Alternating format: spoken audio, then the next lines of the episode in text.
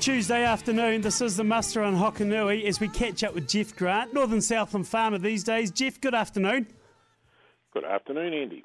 How's everything in Balfour these days? A uh, nice little bit of rain, I do believe, over the last 36 hours. Yes, we got uh, about 23 inches here at the home farm, and uh, you know some people got up around 35, so it's uh, been a useful rain. And with the soil temperatures the way they are, I think we'll find that this has been very helpful. We'll just clarify that. I'd say you were thinking mils and not inches. Am I correct? That's correct. um, it's always good though to get a bit of rain. It's like pennies from heaven, especially as the moment, at the moment, as we well know. A um, couple of banking collapses in the US in the last couple of days, Jeff. What effect will this have on New Zealand? Look, I don't think it, will be strong, although the Silicon Valley was the 16th largest and at 150 billion, it's quite a sizable bank. The other one, Signature, out of New York, it, it was about a $5 billion bank. So it's about the size of SBS actually. Um, they were both uh, quite niche in the sort of markets they were working in, and the announcement by the president and the treasury that they would match the deposits uh, that were held by depositors in the two banks uh, will bring a big relief, I think, to to a lot of people, and I think that will contain, and, and it was seen in the share market results earlier and later in the day in New Zealand where it settled down because of uh, that announcement. Still cracks me up to a degree. We talk about these days a banking institution only having, say, $5 billion involved. Uh, back 20 or 30 years ago, holy hell, that was a lot of money, but it just shows you how the cost of living, inflation, etc., everything's just gone in one direction. Oh, absolutely. And look, I think there's a bit of truth in the statement that uh, banks capitalise their profits and socialise their losses. And this is another example of it where, you know, if it wasn't for central government, um, there'd be a lot of people burning money today. Coming up as well, the beef and lamb elections in the not too distant future. You could argue in the next week or two, Jeff. Um, yeah, just a good chance for people to realise this is their chance to go out there and use their democratic right as well. Yeah, look, I think it is important. Um, it doesn't matter which side of the debate you're on. I think it's important that that farmers do get involved. While the levies they collect are probably less than 1% of their income, it's a reality that they do a range of activities. Um, I think there's a bit of a sort of concentration on just the regulations issue in terms of this debate at the moment, but you know they are uh, an organisation that does a lot across a range of activities from on farm through to market access, and so I think people just need to th- reflect and make sure that they're uh, voting for the right reasons. And at the moment, as well, with everything going on with the dry weather, uh, we've got these workshops that are in the pipeline too. No different to what we had last year, but it's just a good point for people to understand and realise that these organisations are here for benefit. Yeah, look, I, am slightly biased, having been the chairman of both Meat Mall in the earlier days and New Zealand Meat but I do think that um, the the range of activities that they're involved in, especially under the since they've been under the commodities levy, are much more focused towards the farm, and uh, I I think it is important. You know, there's a you know there's an argument on one side to send a signal to the government around the changes, but I think longer term, looking out, uh, you know, these are quite important in terms of the long term future of uh, both sheep and beef or dairy or whatever the organisation might be. Good to finally see the lamb schedule move upwards at the weekend as well.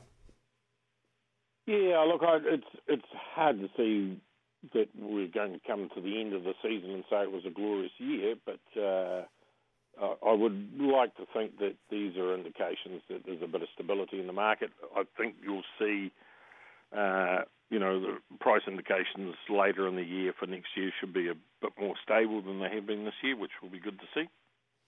We'll touch on this last night as well. Political poll came out on Channel One regarding preferred Prime Minister Robert uh, preferred government, uh, who you'd like in there politically wise. Um, interesting how all of a sudden it's come a lot tighter this race, hasn't it? Is it a case, Jeff, of Chris Hipkins having the limelight because of the disasters we've faced, or perhaps is it a case of Christopher Luxon just doesn't resonate with the general public? I think there's a bit of both. Uh, I think, as always in an opposition, they tend to hold off on their policy announcements till nearer the election. Uh, the difficulty National have got is to differentiate itself away from where Hipkins is taking the Labour Party and the government of the day. I think he's done quite well in terms of saying what are the things that are going to win us an election and what aren't. And, uh, you know, we're going to hear the cost of living is going to be the talk between now and election day without any doubt at all. It's interesting that uh, they've decided on climate change. There are some policies that were not going to get the traction they thought they were when they first announced them, and so he's ditched them. I think that uh, he's shown to be reasonably uh, centre uh, rather than on the hard left, and so that will have an impact, I think, in the polls as well. Uh, for Luxon, I think it's just this continual problem you have as a leader of the opposition. You know, you're sort of muddling around in the ground when there's a major event. It's hard to get exposure. But uh, the trend tends to look towards a narrow win for a centre right. Um, and I think David Seymour has played probably exceptionally well of all of them. Yeah, it's going to be fascinating how this pans out. But the argument could be, if you're a Labour supporter, is that they're going away from the Greens, who are their um, going to be their coalition partner if they get um, elected in November October. Sorry, but the problem is, um, Hipkins is saying, yeah, we'll jump into bed with the Greens, not a problem. But the Greens are starting to get frustrated at this policy that Labour's going away from what those, uh, the previous Prime Minister initiated. Yeah, but look, very smart by Hipkins because the very more smart, he shifts yeah. to the centre, the more the votes the Greens get, and so he's looking at what is what what is the likelihood of the Greens going elsewhere? Zilch. So on the basis of that, the more he moves to the centre, drops off a bit of the vote, goes to Greens, it just helps him get you know a coalition on the other side. Just finally, Jeff, Wanaka show at the weekend. Uh, no doubt it sounded like a resounding success. Yeah, look, I've um, remember first going to the show in about 1979. I was working in Tarras, and you know we spent two days setting up the dog trial uh, arena and a couple of marquees, you know, for a couple of trade people and a few ponies from the pony club, and to to what it is today just shows you, which we're seeing with quite a few of the A&P shows, to be honest, but I'd have to say Wanaka is probably the best in New Zealand now, if not um, definitely better than Christchurch. It has a really good mix, and it was you know it was fantastic to see forty thousand odd people there again. 1979. Tell me you were driving a Falcon Ute. No, no, I wasn't. I was driving a Humber eighty. I'll let you laugh that. That was a couple of days ago, but mind you. But yeah, absolutely massive event. Um, did you have a dog in the Jack Russell race? Yes, but not uh, fourth year in a row. Not very successful. Three thousand was the prize. I mean, really becoming quite an event. That's bonkers. Um, sadly, uh, she took after ten metres and chased a fluffy dog and buried it into the ground. Might be time to look at your genetics there, mate. Appreciate your time on the muster as always, Jeff. Have a great week. Cheers, will do.